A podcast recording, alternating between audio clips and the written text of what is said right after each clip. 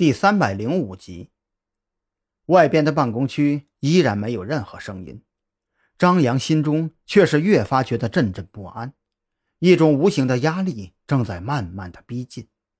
时间一分一秒的过去了，张扬觉得自己甚至能够听到手表上秒针走动的滴答声，可房门却依然没有被推开，鼻尖那消毒水的气味也越发的清晰起来。这让他更加坚信自己的判断，外面肯定发生了什么。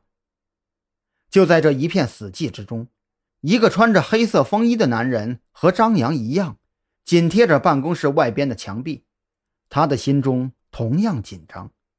这种没有经过精心策划，甚至没有太多时间进行准备的任务，是他生平头一次。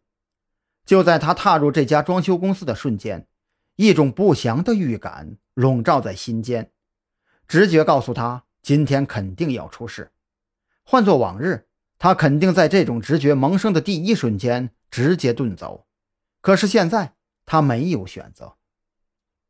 屋里面静悄悄的，没有一点声音，哪怕他已经输入进去将近三个人用量的药剂，心里依然是忐忑不安。那扇并没有上锁的房门。在他看来，竟然沉重的难以推开。不能再这么等下去了。风衣男子在心中默念。他不知道办公区里为什么一个人都没有，但是他非常肯定，彭璇一定在办公室内，因为在楼下他看到了彭璇那辆酒红色的跑车。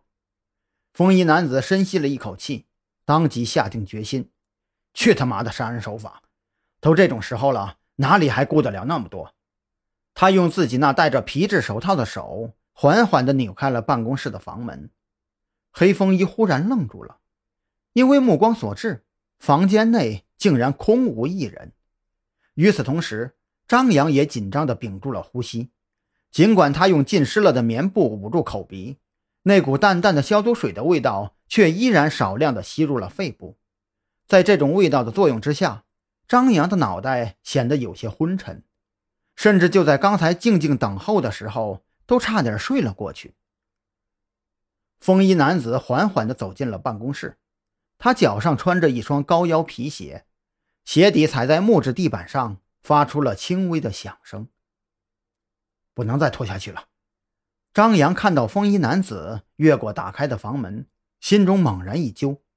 他不知道这个风衣男子有没有携带凶器。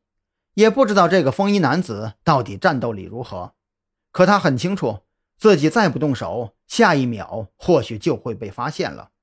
等到那个时候，可就尽失先机了。说时迟，那时快，张扬甩手从后腰拔出手枪，嘴里猛地大喊了一声：“警察，放弃抵抗，抱头蹲下！”其实，喊出这句话的同时，张扬就已经将手枪瞄向了风衣男子的肩膀。他知道，这种敢于在大白天上门杀人的主，肯定不会因为自己的一句话就放弃抵抗，索性在大喊的同时，就做好了直接开枪的准备。正如张扬所料，那风衣男子浑身一哆嗦，近乎是条件反射一般，折身就挥手朝着张扬的颈部划来。张扬也没来得及看清楚那风衣男子手里拿着的到底是什么东西，只能看到在灯光之下。一道白芒猛然闪过，右手一紧就扣动了扳机。